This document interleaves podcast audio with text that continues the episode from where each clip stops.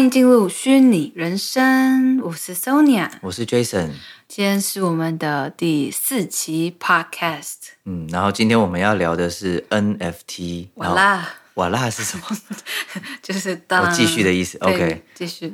那 N NFT 这个东西又是加密货币里头一个很独特的存在，然后所以呃，大家可以想简单一点，就是说 NFT 它就很像是一个。身份证，但是这个身份证不是给人的，是给艺术艺术作品。然后，然后你可以再更进一步想，就是说它是一个虚拟的身份证哦，它没有一张卡片让你握在手上，但是它就像线上，好比说你你假设你今天身份证可以存在网络里，就这种感觉。然后很多人那，可能很多人想说，那这个这个。艺术作品的身份证，这感觉跟我有什么关系？对啊，就好像很不是很生活很常见的东西嘛。我我一开始我一开始进去就是了解加密货币的时候，我也对 N 对 NFT 很无感，然后我也一直听到大家会想要了解的原因，是因为它暴涨的幅度比加密货币还恐怖。对，然后但是我还没有还是很无感，是因为因为关于现在目前大家收藏的可能是明星卡或者是游戏，然后这个东西我都没有在碰，我就会不太想要去了解。尽管我知道它对艺术是一个很好像一个很很棒的一个东西，这样子。对，我想现在应该只有像我一样，就是从事艺术相关行业的人。好像我不是哦。哎，好像好像对啊，好像你应该要有兴趣哦。有 因为我们一个是跟音乐有关，我然后。另外一个 Sonia 跟表演比较有相关，可是可能是因为他是在，就是这个东西是在我自己身上吧，除非我也可以放个好。哦，我明白你的意思，你你你的表演就在你你的人本身嘛，我的音乐是会有音乐作品。哦，我懂你意思，但我觉得你还是要了解一下啦。当然的，对对对。然后我觉得，对现在呢，大家可能要自己跟艺术相关，所以你才会有兴趣，但是。呃，我认为大家其实都需要去关心一下 NFT 的情况，是因为其实这个它这个所谓的这种艺术的这个身份证、艺术品身份证，它其实没有大家想的那么狭隘。嗯，它其实是一个之后会变成非常常见的一个怎么讲？它就像我们现在用的钱一样，它之后也会变成一个非常常用的东西。然后为什么呢？为什么会这样说？是因为其实。呃，我们想广义一点，艺术这个定义，嗯，其实你在你在很商业的东西，如果你有看到任何，好比说他因为广告，他让他的产品变得更有价值了，嗯，其实这个广告它在提供的就是一种艺术价值，嗯，所以今天这个广告本身，它可能也可以成为。就广告，假设里面有一个很棒的台词，或者是很棒的一个角色出现，嗯，它都可以成为一个 NFT，嗯，那那么它都可以等于说，我们又可以再拿它再盈利，或者是说有人拿来收藏都有可能。所以我认为大家对 NFT 可以不要觉得太太陌生或跟自己没关，因为其实。现在的加密货币，然后跟这个加密货币里头的 NFT，他们两边的所担任的角色，其实就像是一边在顾比较呃实用性质的产品，加密货币嘛？对，嗯、然后 NFT 它比较在代表的是比较我们精神层面的需求，所以你今天可以想，当然很多东西其实是。我呃精神需求以及呃生理物理需求的综合体，但是我先你就是现在为了要说明，所以我们就分开一点讲。所以举例来说，今天家里的一个灯泡，我们当然对灯泡来说，我们觉得它是功能性居多，所以我们可能就是为了要室内有照明，所以要要有灯嘛。但是今天你你想想看，灯泡有很多颜色啊，然后灯泡有很多灯罩啊，有很多款式啊。嗯，那如果今天这个东西是一个非常有名的设计师，说是哦，他设计的这个灯罩，嗯哼，那是不是这个灯一定会卖的比很普通的灯贵很多？嗯，所以这个这个灯的外头这些装饰，或造型，它就是一个比较精神需求的嘛。因为其实实际上你只要发亮就好了。那为什么我们人想要买一些更好更棒的东西？这就跟你。呃，这就跟大家喜欢名牌有一样的道理，就是说你，你你今天可能是喜欢运动品牌的人，那有些什么 Nike、Adidas 之类的，你就会对它的这个，你就不，你就会希望说，我的衣服上、裤子上有这个 logo。嗯，那一样的道理，它卖的比别的衣服贵，你为什么不不去买？好比说，你去夜市啊，有更便宜的衣服，那为什么不要？就是因为我们对精神也有一些需求。对，那天那天好像跟你聊到，你说有一个东西也是让我会觉得对 NFT 很有兴趣的。你说我们一开始一个作品在被创造的时候，他就会给了他一个一串那个不可篡改的一个，那就是身份证。身对，份证就是你刚刚说的身份证。嗯、那如果比如说我今天转卖这个东西，那第二个人又在转卖，可是这个东西他永远都去查得到第一个创造的那个人是谁，所以只要有卖出，有不管交手了几百个人。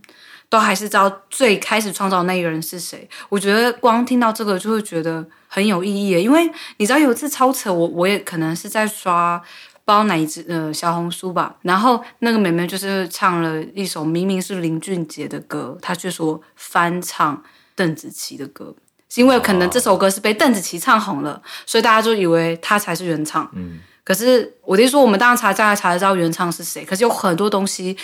刚就可能是一个小设计，一个小 logo 没有被标注哪里来，大家就以为说卖的人就是创造的人。可是你那时候跟我说，那个 NFT 给他给了他这个身份证之后，去查得到第一个人是谁。那而且不管交手多少次，第一个人都还可以再拿到佣金。然后你那时候讲这个概念，我就觉得。这才是我们就是你们这些艺术人会希望自己作品拥有的价值是达到这样层次的。对，而且这个相对来说也比较公平一些，因为你看现在呃，就是自媒体的发展，大家很习惯会去做二次创作。就是今天如果有一个人他创作的东西很很棒，很多人就会拿他的画面来拼贴，然后再做一个自己的反应啊，或是做一个自己的版本啊。然后包含你刚刚也提到的林俊杰的歌，可能。被谁翻唱了呀？唱红。但是，嗯、但是，就像你提到的问题是，很有很多时候我们会认定那个最红的人他是原创，但是有时候不是这样的。所以说，有时候这首歌其实是谁写的，他的词曲，嗯哼，但是是被什么歌手唱红而已。所以实际上没你你很难追溯到那个原作者，所以大家只会以为那个说哦，我最有名的人是谁？那应该就是他，就是那个作者。那那这样对于这种。原始创作者是蛮不公平的情况。然后第二点，我特别也想讲到的，就是就是现在我们当然想说，那我们本来没有这个 NFT，我们也可以做这些管理啊，不是吗？例如说去登记说谁是原作者呀，然后去看物品的交易什么的。但是。即便有你要有这么完善的管理，你也要花费大量的人力，在这种很很其实很不需要就是人的智能去做的事，就是说，因为这些东西它是很很死的，嗯，应该是说它可以被编成程式的，嗯，所以为什么我们我们不让就是编程，然后一个一个 AI 有智能的一个系统？直接帮我们做记录跟管理，而且做了这样子的记录管理呢，就是用数位的方式，你还可以加密。所以为什么加密货币前面有加密两个字？其实就是它这个性质对我们造成的真正意义就在更安全、更不容易被篡改。嗯，因为你看今天如果一个什么档案管理不善，或者是有谁很有心要要故意搞一些阴谋，他可能。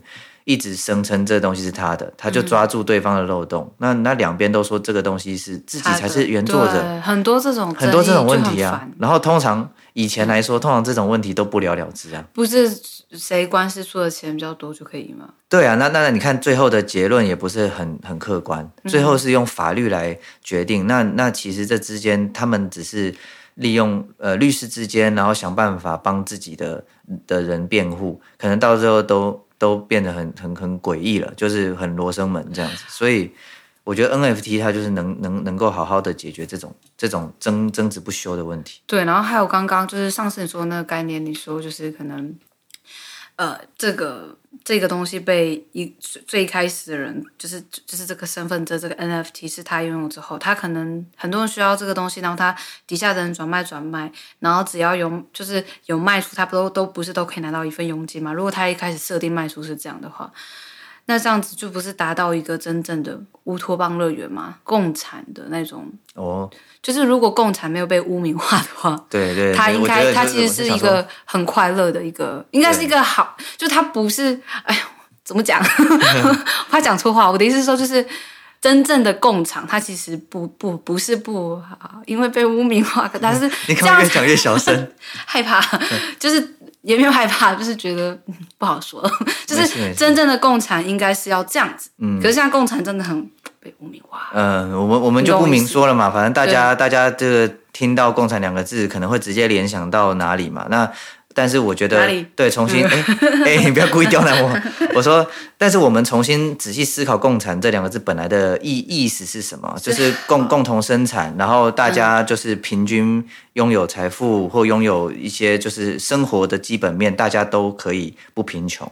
所以这这其实是一个很理想的说法，只是说落实在现实上面到底该怎么落实？那么我们目前所认知或习惯印象中的共产，反而有有一点点就是不符合现实情况，然后呢，造成反而造成更多问题，可能是这种感觉，对，对，反而是反而更集权哦，所以挺讽刺的，不是吗？就是说，也是，就是说想要达到是共产，但但其实。看到的实际情况却是一个一个集权啊，或者是高压的一个方式。然后，然后其实人民是一点怎么讲决策都没有。然后，然后说，好比说你的土地要被收了，你的房子要被收了，你的钱，甚至是你赚来的钱 马上要收了，你也不都不能说什么，对不对？好，我们我们负面的事情就讲到这里。我们现在就在讲共产，它真正如果能够落实，应该是什么样子？对，所以目前为止就是。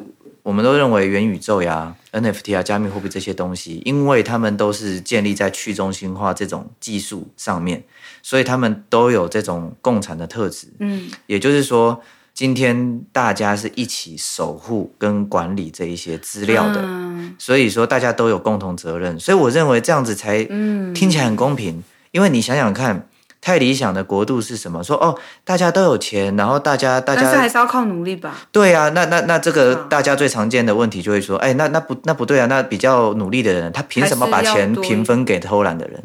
所以、哦嗯、对吧？所以现在这个，我觉得这个答案已经有了，就是说大家要共同监督啊。所以说这个问题一旦一旦有问题了，大家都会有责任的。所以说这个这个事情，它就有一个平衡点了。就是大家共享好处，好处就是大家集思广益，大家这叫做什么呢？就是一个群体的智慧。嗯哼。所以你会发现，嗯，说到群体智慧，想离题一下，就是现在新媒体其实有一种类型的影片，嗯，我看了是特别有感触，原因是当然是因为我是做音乐的，但是我想分享给大家，就是因为，嗯。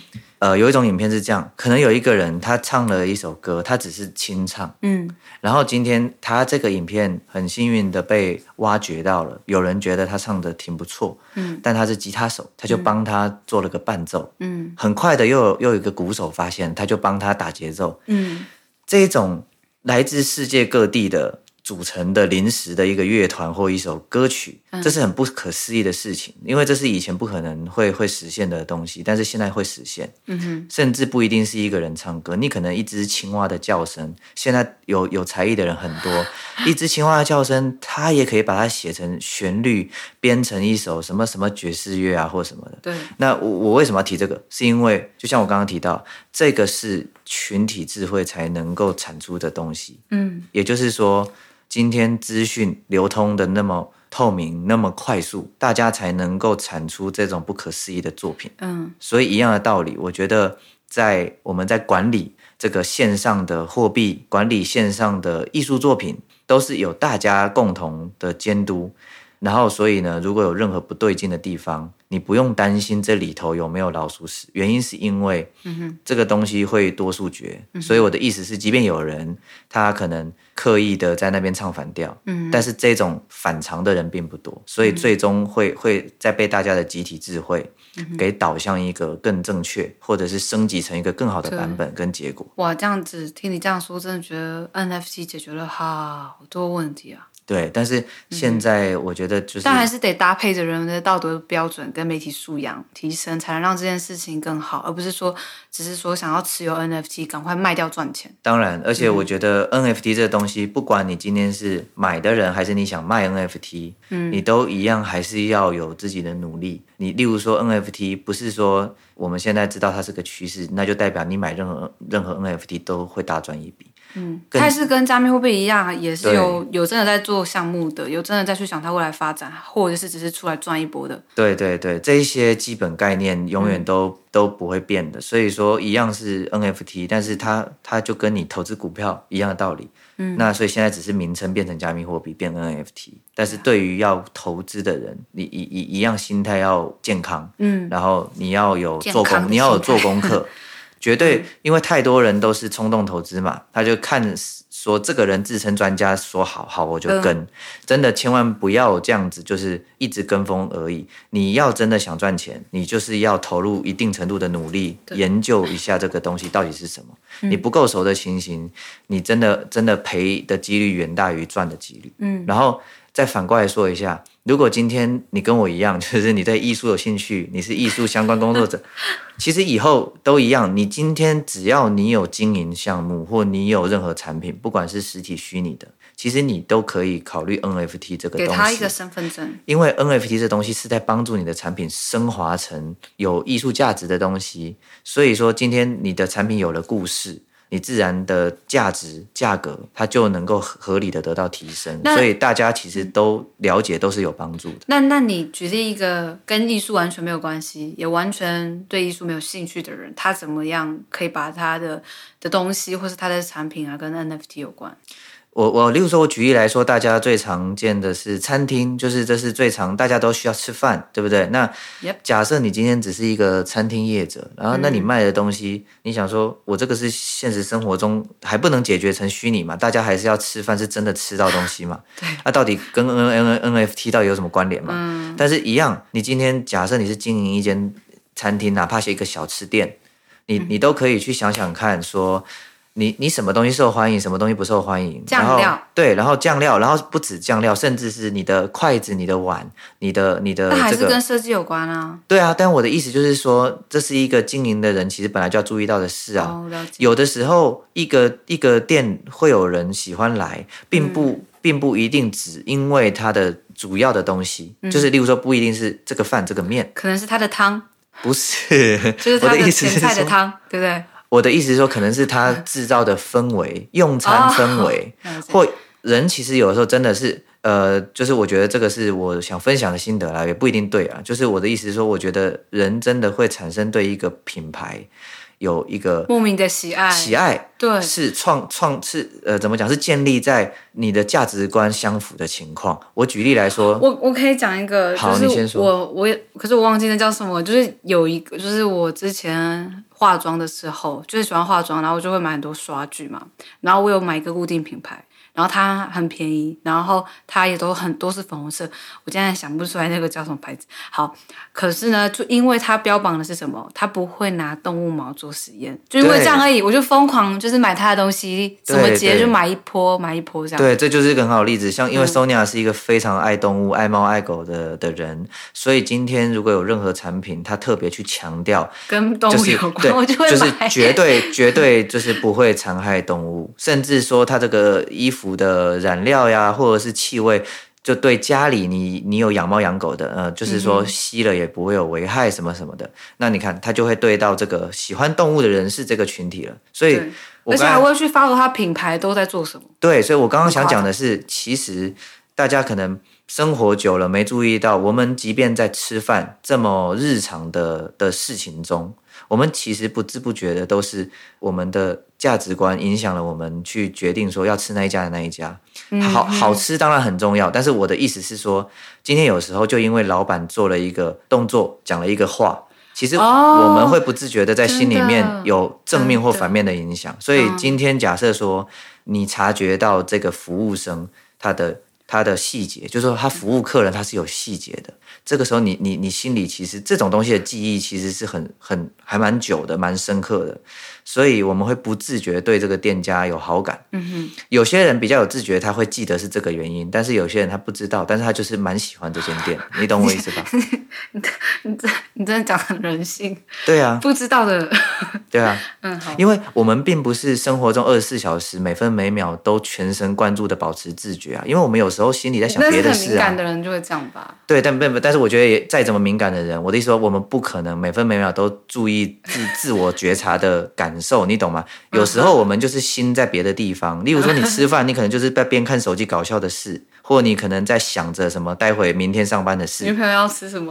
对，但是即便这种情形，我们还是会就是潜意识的感受我们身边的一切，就用我们的感官知觉。所以我觉得扯得有点远了。我讲回来讲的是品牌的问题。我的意思是指，你如果真的有自己想经营东西。那么就是，这就是一个品牌的管理以及建立。Uh. 那么 NFT 这个东西，它就是一个帮你从你只是一个卖东西的人，跟跟你是一个就是有品牌，然后你底下卖什么的人，他就是在帮你建立这样的差异。嗯，没错，嗯、我们讲了差不多二十分钟多，然后我刚刚突然有一个灵感，但是这这集不能讲了。就是我突然，因为你刚刚刚刚我不是问说怎么样跟 NFT 有挂钩？如果完全不是从事这相关的，就突然想到我之前跟我的同学也是有聊到，就是因为我常常鼓励我身边的人开始经营自己的新媒体，因为我觉得新媒体未来也像是大家的身份证，每个人都是可能有 Facebook 有 Instagram 在经营他们自己的兴趣或他们的事业，嗯、然后就有些人问说。说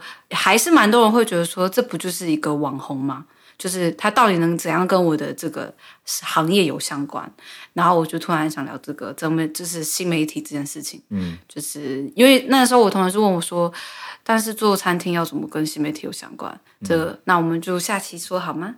好，但是因为你刚才提醒到我，我完全没有回答那个餐餐厅的问题嘛？你说 NFT 到底怎么应用在这种哦，对，很没有很没有。那你回答完这个，我们就要对，就差不多结束了。嗯、所以我给大家一个例子啊，就是假设我刚刚讲的回到小吃店，嗯、那么怎么跟 NFT 有关联呢？大大家就知道说，其实我们现在还蛮容易受就是。线上餐厅评分的平台影响，例如说，我们可能会去用一些 APP 去看说，哦，这个餐厅对这个餐厅的评价怎么样？所以实际上我们已经被线上的东西影响了，就是在我们还没去之前，我们就会 Yelp 下看它的 rating 的。对对，然后这个时候，所以你看，这个时候餐厅它有没有自觉？餐厅老板有没有自觉去顾好自己线上？如果被搜寻的时候。会被搜寻到吗？然后搜寻到的这个负评多吗？嗯，他如果有这个意识，他就可以进一步再从这个线上去推销一些自己家里的东西。嗯，例如说最近是什么节，他们家可能有这个相关的。好比说，有些对，例如说或过年，那你可能有年菜，嗯、你推你的年菜，对，然后你可能就可以卖一些 NFT 虚拟的东西，去去说大家收集这个点数，你的点数就可以变成线上点数，嗯，然后甚至你可以做有造型的，例如说你你这个老板长得很有特色或怎么样的，或家里反正你你你有一个什么东西，嗯，像镇店之宝，你可以把它当成你们的一个 logo 跟一个图标，嗯、你用这个东西去跟大家。加深就是跟顾客之间的互动，然后并且也把你的折扣促销优惠跟你的这一些 NFT 图案啊，或这种有艺术的感觉的东西，你可以把它搭在一起。那这样子的话，它就能够帮助你的这个实体事业、线下的事业，也达到心灵层面的一些寄托之类的。不不是到寄托啦，但是就是你至少就是我的意思是说，大家会更记住你的品牌，因为你有一个图案嘛。然后然后你这个图案又有背后故事，就像。有一些品牌很会做这个，他会讲说哦，这间店是祖传的，从什么时候，然后以前他们是哦，对对对，对不对？这个东西听了会感动的，或你会有，你就是会对这个东西立体。说，说实在，现在做这种餐厅的，他们。我不知道，可能年纪或者什么的，我觉得要他们还要去想这个东西，他们可能就会说：“我把我好好把我食物卖好就好。”那他们也可以不用自己是想的那个人啊，但是说请人来弄。对啊，如果他们已经觉得饱和了，就是他们自己做不来了，那其实直接去请专门的人来来弄就好了呀，这样子也是可以的。嗯，了解。嗯，那我们今天先讲到这里，就先聊到这。下期要聊那个新媒体的事情。好啊，好，你要帮我记得 要互相推。好了，那我们下期见了，拜拜，拜拜。